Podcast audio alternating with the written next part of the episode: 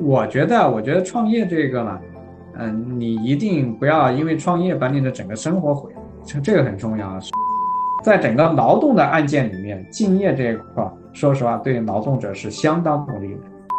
我觉得第一个创始人的话要知道及时止损。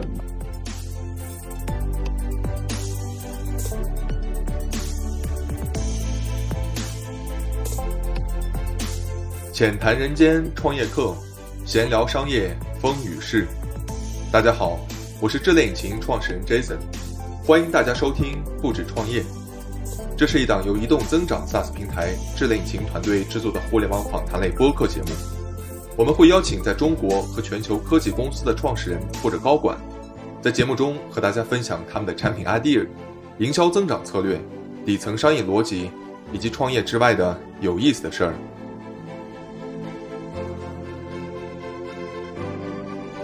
今天的第十期节目，我们邀请到蒋金平律师。蒋律师是北京观涛中贸律师事务所高级合伙人，知名在线法律服务平台去法律 A P P 创始人。入职律所前，蒋金平律师为阿里巴巴本地生活副总裁兼总法律顾问，康森路透 L L B 二零二零总法名人榜法总，中国互联网协会常务理事，中国法学会互联网网络法学研究会理事。今天，蒋律师将站在创业者的角度，从公司成立阶段、融资阶段、招聘阶段和退出阶段，同大家交流分享，聊聊公司的知识产权保护、隐私保护、数据安全、竞业协议等方面的风险点和防范办法。下面我们进入节目内容，一起来浅谈人间创业课，闲聊商业风雨事。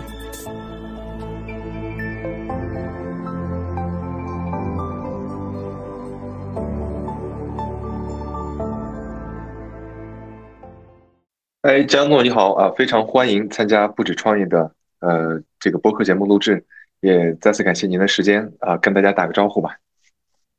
嗯、呃，大家好，那个我是呃北京观涛中贸律师事务所高级合伙人，也是在线法律服务平台去法律的创始人啊。今天很荣幸跟大家来呃分享这期的创业者法律必修呃相关的这个主题。好，谢谢蒋总，也特别感谢您啊，呃，因为在我们很多的这个听众朋友当中有啊、呃、不少是创业者，呃，大家也提到了说，这个作为一个创业的 C E O 的话呢，你会需要这个十八般武艺，不能说样样精通，但至少要略知一二。我们从财务、从法务啊、呃，再到公司的运营、产品管理、这个工程管理啊、呃，包括销售、市场营销等等，其实都需要这个了解一些必修的呃一些知识。那今天这一期节目呢，其实我们就专门啊、呃、有幸请到您来聊一聊在法律层面啊、呃、创业者应该有哪些环节呢？其实需要来保护自己。我们可能会从几个阶段，尤其是从这个创业之初的阶段啊、呃，大家可能聊到后面我们在这个融资过程中，在最后退出过程中都有哪些法律的这个风险，也希望说得到您这边的一些指点和分享。那首先是在创业的时候，呃，您觉得创业者应该了解哪些最基础的法律，在他做一件事之前？嗯、呃，我觉得作为创业者的话，实际上从公司开办到最后，呃，无论是上市啊，成就这个公司创业成功，或者是创业不成功，最后公司注销啊，其实在这一系列过程中都会呃面临各种的这个法律问题啊，面临各种法律问题。那常见的呢，你呃其实会遇到的，你包括公司法相关的。啊，包括这个劳动合同法相关的、劳动法相关的，呃，还有就是一些合同法相关的，包括广告相关的这个法律法规的一些一些这个规制啊。目前的话，又可能还会增加一些像像这个呃个人隐私啊、数据啊啊这方面的一些基础法律常识。但是呢，这些其实法律知识呢，其实。呃，体系是非常庞杂的，而且有些内容呢又其实晦涩难懂啊，所以说我觉得基本上对于创业者来讲的话呢，可以简单的学习一些法律常识就好。每一个就我刚才列举的这些呃这些部门法啊，每个法律下面大概一些常见的法律常识，嗯、呃，就可以去嗯、呃、去了解一下啊，反正现在其实学法律常识的这个呃途径当然有很多啊，这个包括这个抖音也好，百度也好啊，或者是嗯、呃、其他的这个呃法律书也好。当然你这个也也打个小广告，你也可以下载我们趣法律的 A P P 或者是这个趣法律的微信小程序啊，我们是相对来说呃各类的法律常识都会有啊，呃有问题也可以随时咨询。呃，大概呃，作为创业者来讲，我觉得呃，基本上了解到这些法律呢，我觉得基本上就就够了啊，基本上就够了啊，主要是了解一些法律常识啊。是的，我们没办法做一个精通，像您说的，包括公司法、劳动合同法等等，我们做一个这个常识性的学习和了解啊，避免一些这个常识性的错误和风险。那我们有很多的中国互联网的创业者。呃，做这个移动端的开发，或者做网站，或者一些电商等等，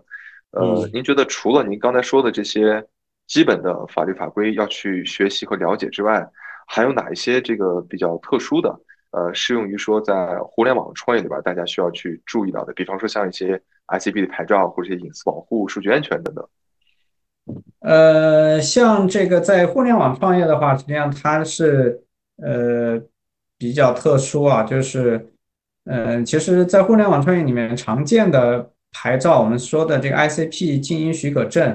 啊、呃，还有一个 I C P 这个备案的这个许可，呃，备备案的这个这个这个，呃呃，相当于一个程序吧。实际上，这个是不一样的情况。就是如果是你要做经营性的这个业务的话，就是你你日常要做经营，那你是一定要需要 I C P 证的。那如果你不经营，你仅仅说我我就是一个比如说个人兴趣的网站，对吧？这大家兴趣就就主要就是看一看，它也不涉及到商业上经营，那你可能拿一个备案的一个牌照就够了啊，备案的牌照就够了。如果是你还会有其他的这个增值业务的话，你可能在 I C P 的这个牌照里面可能还会去增加相应的范围啊，比如说数据处理啊，或者是或者是其他的一些东西。这个是大概就是互联网创业会经常遇到的这个这个呃牌照问题啊，其他的根据你不同的领域的话，可能会略有不同啊，会略有不同。然后这两年的话呢，对于隐私和数据安全这块的保护呢，实际上是提到了一个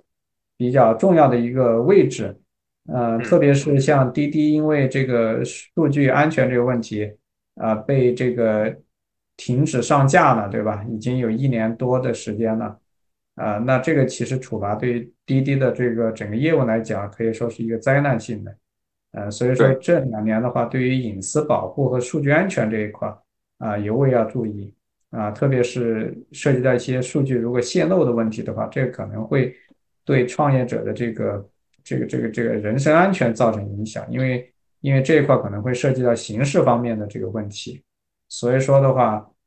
对于数据这一块啊，隐私保护这一块，这两年呢也是需要特别去关注啊。还有比如说像像爬虫啊啊这些就爬数据这种事情啊，也要特别的注意啊。这个搞不好就会涉及到刑事犯罪，所以说这一块的话，建议遇到这方面的问题，还是要这个专门咨询这方面的这个律师啊。明白啊，您刚讲的这个非常重要，呃，会涉及到这个刑事方面的一些风险，呃，尤其是在这个呃隐私方面。那我们知道，中国二零二一年十一月一号正式实施了这个个人信息保护法，呃，《华尔街日报》也评价它为这个严厉程度是全球居首的。呃，您认为这个保护法对于中国的互联网从业者，呃，具体的会有哪些影响呢？您刚举了个例子，包括滴滴啊。那么从从业者的角度还有哪些其他的影响吗？我觉得是这样，就是第一个滴滴被罚呢，就是嗯、呃，这是一个标志性的事件吧，就是整个监管在这一块是趋严了，所以说嗯呃，在我们去做 I C P 的这个申请啊，或者是或者是日常对于数据的这块监管的审查呀啊，啊这一块就一定会严格一些啊，特别是如果是你比如说你的这个上架，对吧 ？A P P 上架，你会发现这两年你呃搜集个人信息啊、呃，包括你的隐私保护协议啊，其实它都已经非常严格了，就是你可能搞不好你上不了的，对吧？嗯，所以说这一块的话，需要就是可以说是要要特别重视，否则会影响你 A P P 的上架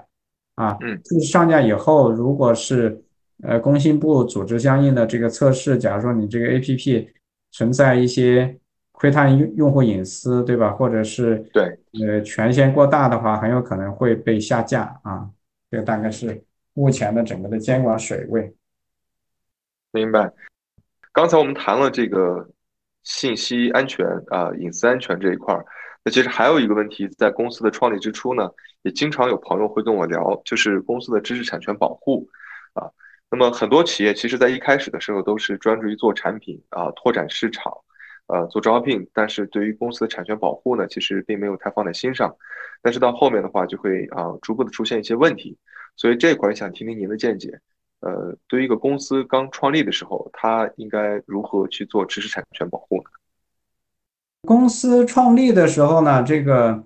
嗯、呃，其实知识产权就要保护起来了。就比如说你你起名字的时候，对吧，就会涉及到这个呃商标的问题，对吧？你取一个名字，很有可能就侵犯人家的商标，人家是在在线注册的啊，那你起出来那就侵犯人家商标权了。嗯啊、呃，然后还有一个就是在就是就就就是你你你可能你你一定是要想嘛，要想很多的这种，你要你要对照着商标去想你的这个这个商标，否则的话你用起来了，然后到时候发现是侵权的，那你其实是挺划不来的。所以说这个第一个从商标的角度，其实在这时候就已经要注意了。然后第二个就是你本身的企业的名字，就是你在工商备案的时候，对吧？去去登记的时候，这个也会涉及到是否侵犯人家商标的问题，对吧？这个是在大多数创业者在创业的时候就可能会遇到的问题。然后呢，如果是你是做呃这个这个互联网或计算机相关的呢，那你如果涉及到程序啊各方面的，第一个你会被侵犯到人家的这个这个专利权，或者是说呃你自己有没有去申请这个。这个软件著作权的相应的备案，对吧？你有一个程序，对啊，这些实际上都是都是很重要的这个知识产权保护的问题啊啊，还有包括你的这个域名啊啊，这这这些东西实际上嗯、呃、都可能会涉及到侵权或者是你你的知识产权被抢注的情况，所以我觉得在在一个至少在互联网企业吧，我觉得你在。呃，成立之初，我觉得在这方面就应该去做一些呃这个保护啊，知识产权的保护。对，蒋总，我刚听到了你谈到三点啊，第一个是呃这个公司的商标，第二个呢是公司的专利或是软件著作权，第三个可能是域名啊等等。其实关于第一和第二点呢，我分别有些小问题啊，特别好奇，呃，这也是我自己遇到的问题，就是在商标上面。那么商标我理解它不只是一个公司的名字，对吧？它也包含一个 logo。 那这里边的话呃，如果去说啊、呃，保护自己的这个呃商标呢，是它的依据是你对于这个这个 logo 包括图像和文字的这个设计呢，还是说其实只是说哎，你这公司比如叫去法律，那就是去法律，但我去法律如果做一个形状的一个 logo 出来，这个也是商标的范畴。嗯，商标它包含很多种，你包括图形、文字，包括图文、嗯啊，包括还有一些声音都可以注册商标，声音也可以。对对对对。然后在专利的这一块，我最近跟几个朋友聊，然后也有一个困扰，他们是建议我说，作为早期创业者，还是应该去申请一个专利。但是绝大多数的时候，因为我们的这个程序，或是我们做的解决方案，它很难被具体的量化，或者是说这个呃 A 解决方案和 B 解决方案中间的这个呃差异度。很难说这个大家其实是一样的还是不一样的，因为这个源代码情可能比较复杂。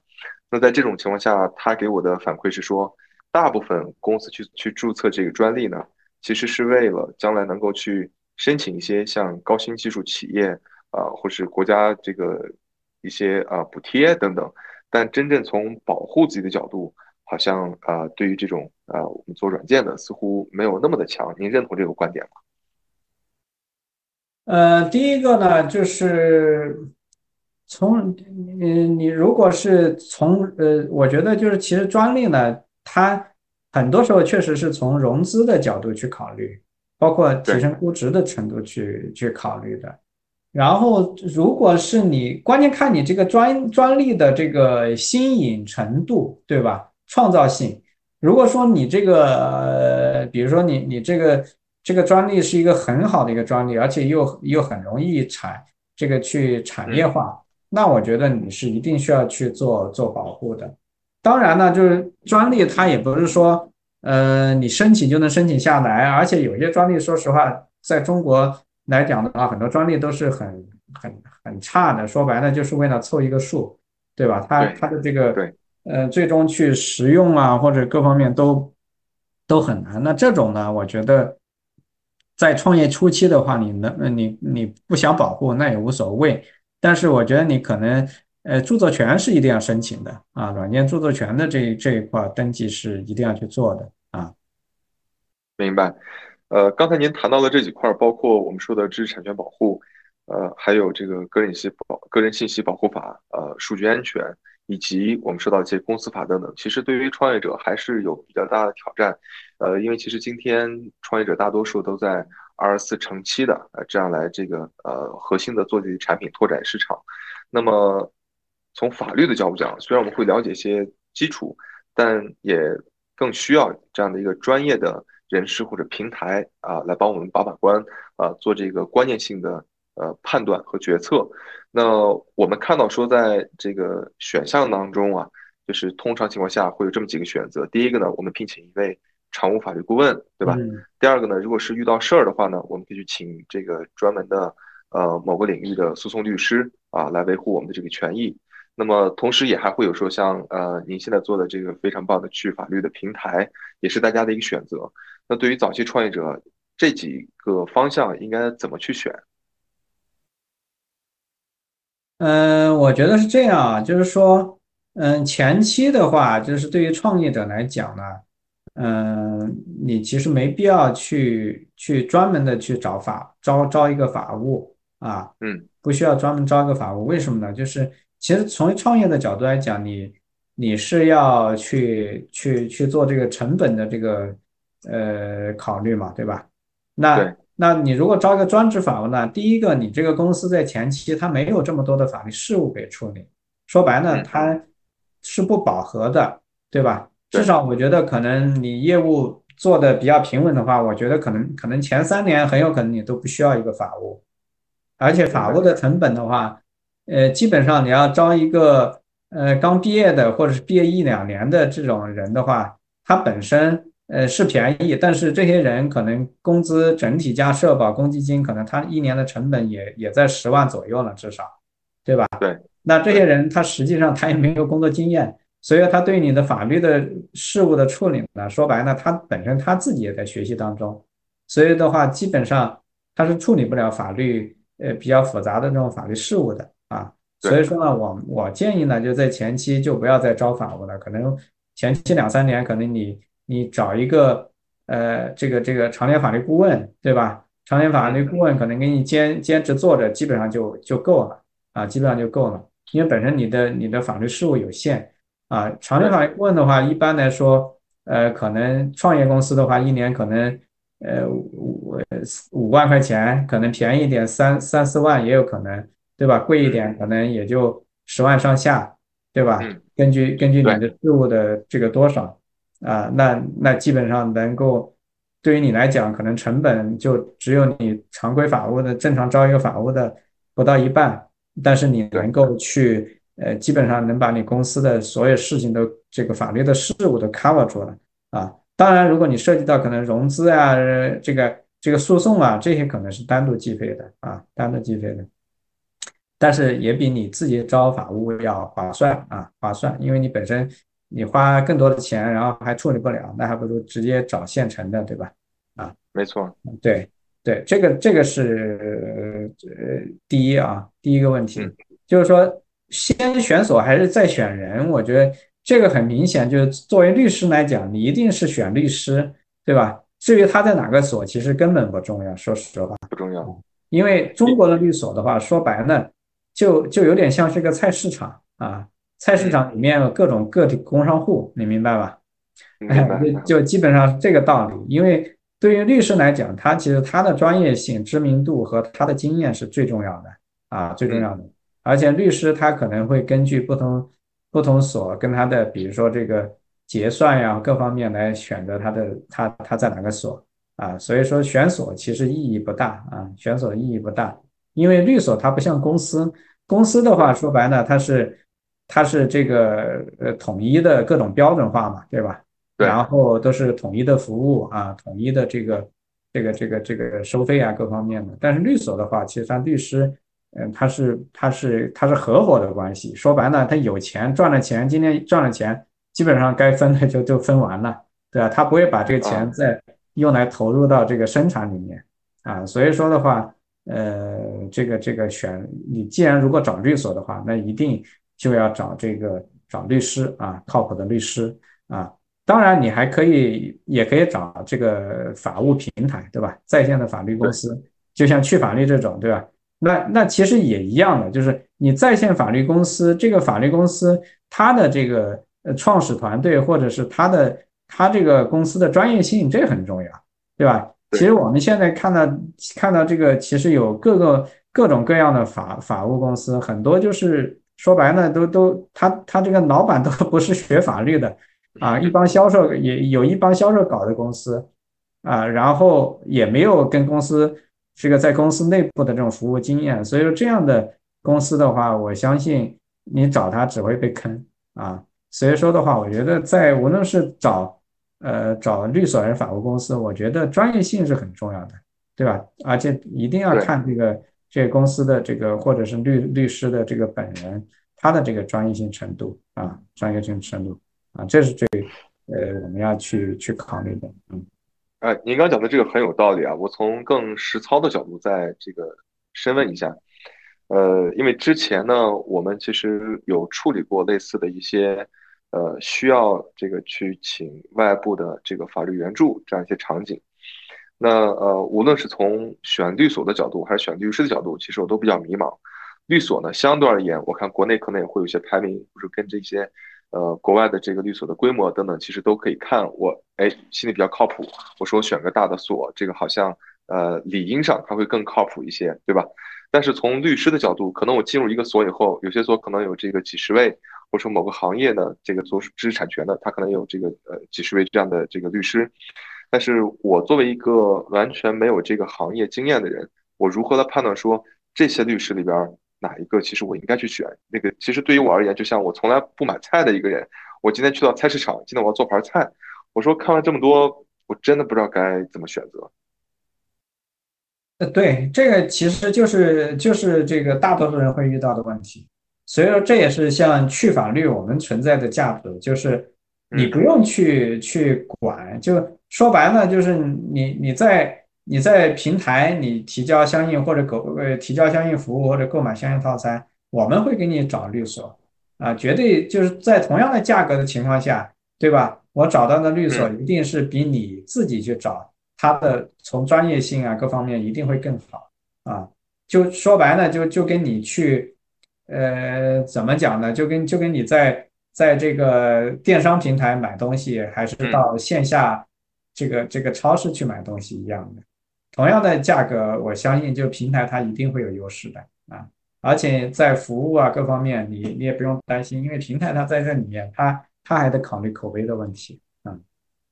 对，这个其实有点像，呃，可能是一个不太恰当的比喻啊。比方说，现在有很多朋友想这个呃做一些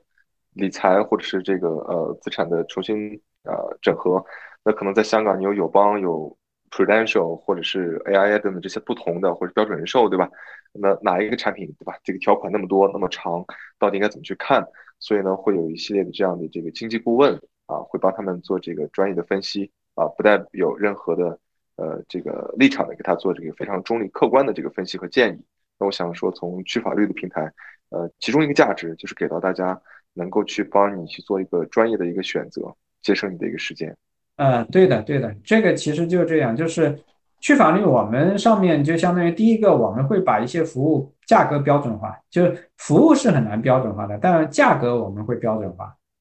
第二个呢，就是这这个价格标准化，实际上就解决了创业者最大的一个难题，就是因为这个这个行业它的服务是标不标准的啊，同样一个事情对你来讲，你其实你不知道应该找什么样的律师来，对吧？你比如说你一个合同，你可以找一个非常老资格的律师来做，你也可以去找一个主办律师来讲，但是这个价格可能是会相差几倍，对吧？没错。但是对于你来讲，你真的有必要去请这个老资格的律师来吗？我觉得未必，对吧？就跟你看病一样，对吧？你需不需要专专家？什么样的病需要专家来问诊，对吧？如果是疑难杂症，你找专家问诊，这很正常的。假如说你就一个感冒病，你最后找一个全国最顶级的专家，那显然对于你来讲是不划算的嘛，对吧？是的，对，这个其实就是就是我们就是法律平台，我觉得存在的这个价值。明白了，呃，刚才我们聊了很多啊，从这个创业的早期阶段，你如何去对于这个一些基本的法律，呃，做一些了解和认识，那么包括对一些专业性的知识产权以及隐私方面。呃，做深入的研究和学习，那么再到时候我们最后怎么样去选择我们相应的最合适、最匹配的这样的法务上的这个我们叫做合作伙伴啊，呃，您做的比较深入的这个这个分析。那下面呢，我们想聊聊说从融资的阶段啊，公司成立了，然后发展一定阶段之后要融资了，那我们也听到有很多这样的一些坑的故事，比如说你在签订这个 term sheet 的时候啊，经常呃因为投资人可能比较强势，这个合同比较长。早期的创业者呢，他可能在这个法务上没有太多的经验，可能他请的这个呃长法或者一些呃合作伙伴也没有太多的这个相应的这种经验，经常会碰到很多的坑，或者是在这个估值的这个判定上啊等等。您在这边有什么建议吗？我觉得吧，就是其实融资这个事情，嗯、呃，你很难讲啊、呃，怎么意什么个意思呢？就是就第一个呢，其实。融资你说的坑也好，就是这个投资人会把那个条款写得很清楚啊。你比如说这个你到时候回不回购，对吧？或者是或者是估值是多少的问题，这个就是大家其实这些风险它都属于业务风险的一部分，对吧？虽然说它是虽然它是属于法律条款，但是它实际上已经变成一个业务条款。你如果是选择呢，那人家跟你玩。啊，你如果不同意，那人家不跟你玩啊。这个时候，我觉得那对于你来讲啊，其实无非就是怎么选择的问题，对吧？啊，那我相信在同样的这个融资的事情上，不同阶段或者是不同项目，它可能这个话语权是不一样的。对啊，话语权不一不一样的，所以说我觉得很难去一一的去做评判啊，一一做评判。呃，无非就是说，你在这里面你要搞清楚的是，如果是你在协议里面明确的东西，那很有可能这个最后最后要真的达到这个条件了，那人家就可以追究你的，对吧？对。假如说你创业，你你说，比如说投资人，呃，要拿要现在公司不行了，要跟投资人借款，那投资人说，那你个人要做担保啊，那这种情况下，如果你真的去做担保，那这个就是要。就是变成你个人的债务了，所以说我觉得你在作为创业者来讲，我觉得在这里面其实无非就是怎么去做选择啊，怎么怎么去做选择。第一个就是是否比如说像像这个这个回购的问题，保证投资人退出的问题，我觉得你要去做一个选择啊，做一个选择。我我觉得我觉得创业这个呢，嗯，你一定不要因为创业把你的整个生活毁了，我觉得这个。这个很重要，这个很重要。虽然说，虽然说既既有风险又有收，有风险就有收益啊，有收益也会有风险。但是我觉得你应该有一个基本的一个保障吧。当然，如果你胆子大的啊，我就无所谓的，那那我觉得那也没办法，对吧？对啊，那也没办法。其实我觉得更重要的是说呢，在这个因为这些条款有些它就会写得很明确，对吧？嗯，其实你要避免的是说。写的不明确或者是麻那个模糊很模糊的这种条款啊，对，这个到时候很容易出现纠纷，很容易出现纠纷。这个我觉得，所以你在这种事情上一定要呃找律师来看一看。明白。所以我理解这里边是有呃两道这个闸口，一道闸口呢是你自己对于这个商业条款啊、呃，像您刚才讲的是否回购。估值多少，然后等等这些股权分配，可能去做一个商业上的判断，那你是不是能够承担得起？你手上砝码是不是有这么多，对吧？对，这就看谁可能会更加的强势一些。你可以在商业条款上进行这个互相的一些这个呃 negotiate。第二块呢，就是对于呃一些可能看不到的，可能会比较模糊、产生争议的地方，这个就需要在第一个的基础上，然后请律师介入，帮忙仔细的一条条看，他来给你分析这里边是不是跟你的理解是一样的，有没有坑。所以是这样的一个逻辑和流程。啊，对的，对的，嗯嗯，明白。呃，那下面呢，我们呃融资完成了，接下来可能公司就大举扩张，这个开始进行招聘了。呃，在招聘里边的话，我们其实之前也会碰到不同的这个法律上的问题啊。呃，最常见的一个问题呢，其实就是竞业协议啊，竞业协议。那呃，我们之前有员工可能也签了这样的一些竞业协议，呃，在前公司啊，但是后来我们发现，至少从我们非法律的人士角度看，其实很不合理、很不靠谱的。对，比方说，呃，我只保证你每个月这个呃最基最低的基本工资的可能几分之一啊、呃，两三千块钱，然后我就要锁你半年、锁你一年等等。但是员工不知道啊，他在签合同的时候可能就签了。就这边您可以给大家讲一讲嘛，就是对于像竞业协议啊，或者像员工方面，有哪些地方是可以保护自己的，哪些其实是雇主他在那儿。这个呃，签了一些不平等的这样的一些东西。呃，我觉得现在竞业整个竞业协议呢，它实际上，呃，目前是有点有点乱。呃，怎么讲呢？就整个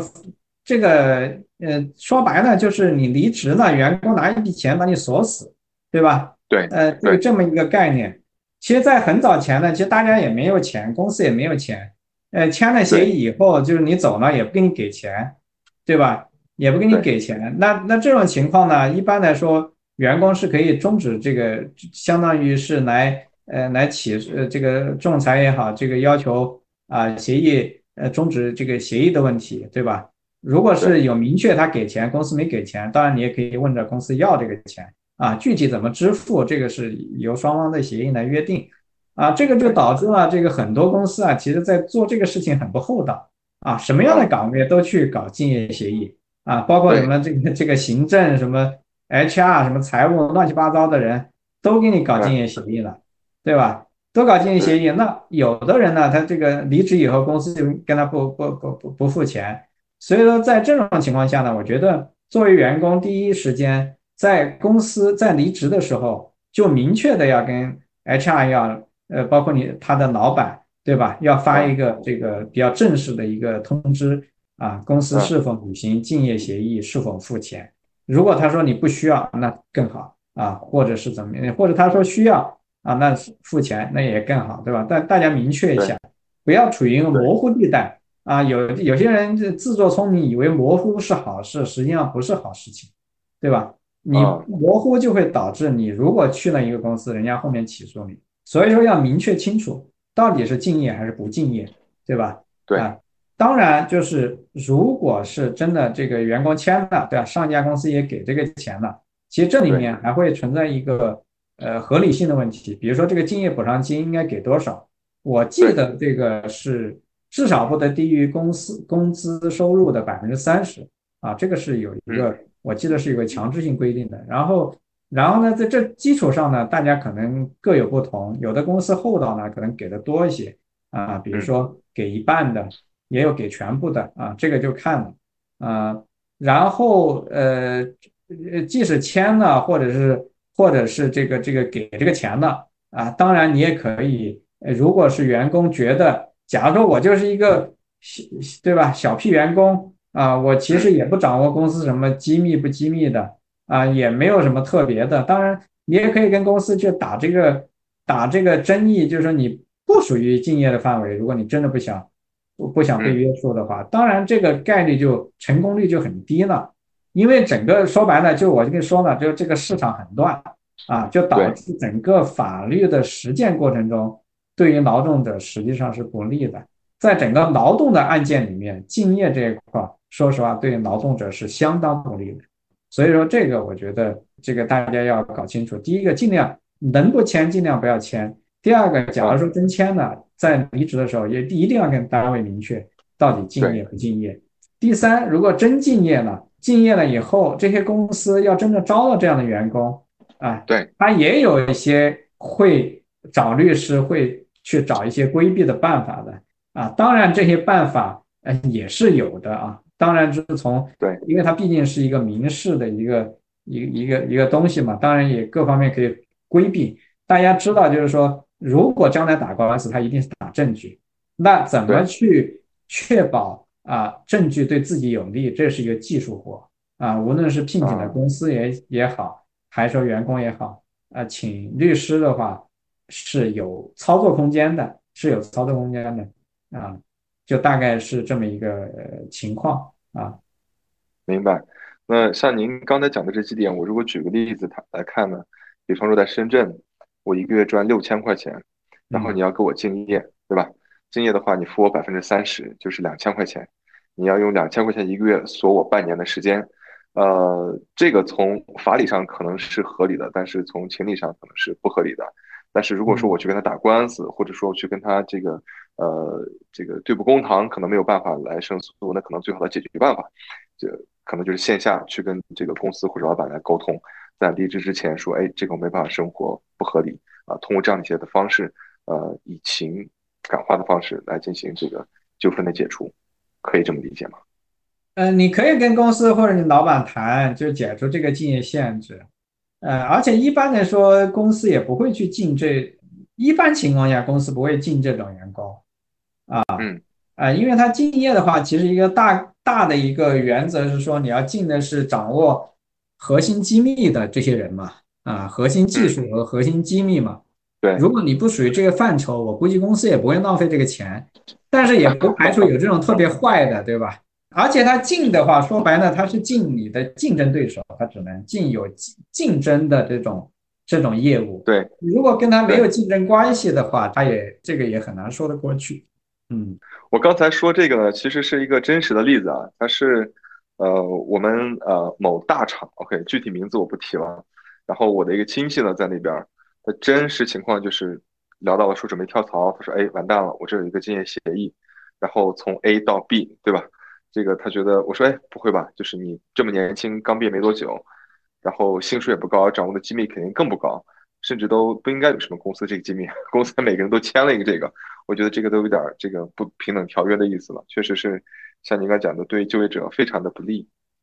对这种情况，如果真的你觉得自己不属于呃竞业的这种范围，然后公司又干这种事儿，你可以，我觉得可以去劳动监察部门去举报或者投诉。好的，明白。呃，那我们讲讲最后一块，就是这个退出阶段。退出阶段呢，我相信其实很多东西啊，在这个呃你融资阶段或者是公司刚成立的时候，创始人呢或者是这几个股东呢，大家都已经有一定的呃约定了。但是我们还是经常会听到很多的这个创始人到最后被踢出了这个董事会，然后被踢出了公司啊、呃，等等等等，就是这样的一些。呃，案例呢层出不穷，当然每个案例的情况也不一样，对吧？我们用最近可能大家炒的比较火的这个呃，像像张女士他们创这个创建的俏江南，啊、呃，也之前也发生了这样的一些情况。那类似于这个，可能每个 case 都不一样，但就您的角度讲，你觉得创始人如何能够保护好自己在退出阶段，不去这个被一些啊、呃、法律上的一些呃坑所束缚呢？嗯、呃，我觉得第一个创始人的话，要知道及时止损吧。呃，就及时止损的意思就是什么呢？就是你创始人，你比如说你投资一个公司，你履行了自己的投资义务，那你的这个说白了，你的损失就仅限于这个投资款。如果再有其他的这这些债务的话，你到时候比如说公司做破产清算，那跟你也没有关系。啊，你在这里面履行了你相应的这个股东的这个出资义务，那那这个事儿就到此为止了。对，到此为止啊，从法律上是你是没有任何的这个除除了投资的部分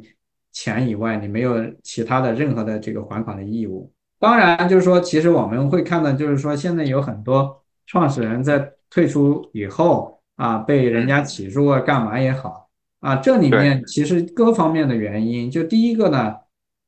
就是这些创始人第一有没有履行这个出资的义务，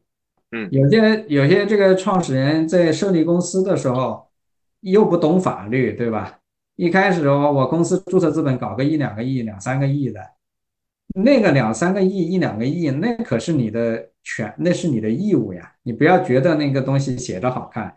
但是要真正的，比如说你要真的注册资金，资金你认缴一个亿，等到公司注销的时候，到时候欠外面一大那么多债务，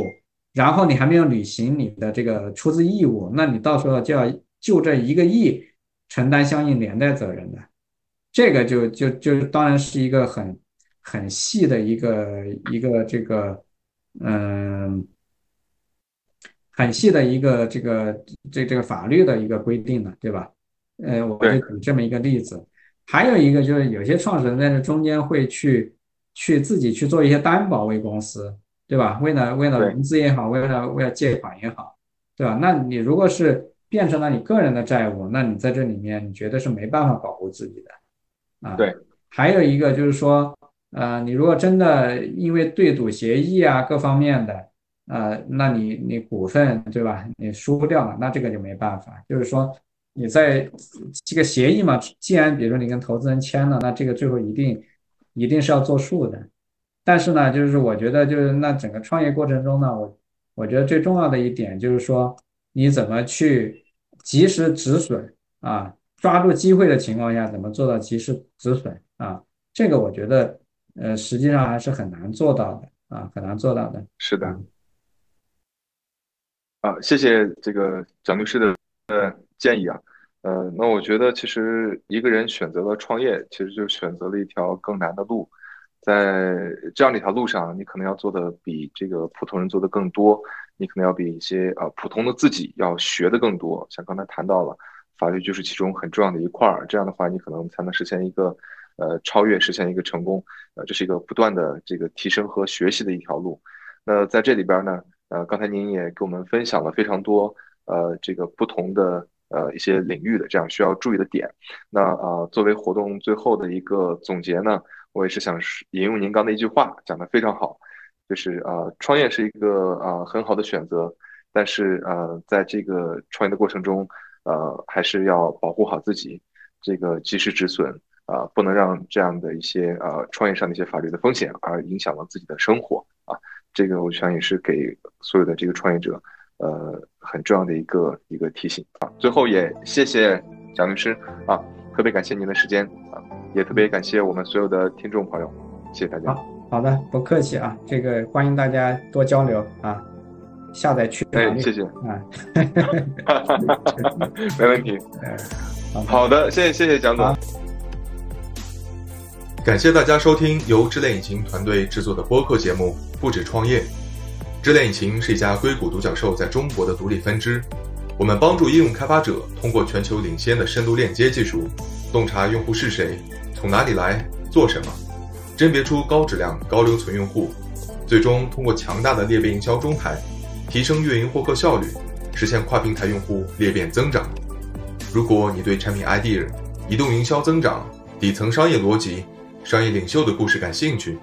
欢迎订阅并分享我们的微信公众号知链引擎。大家下期节目见。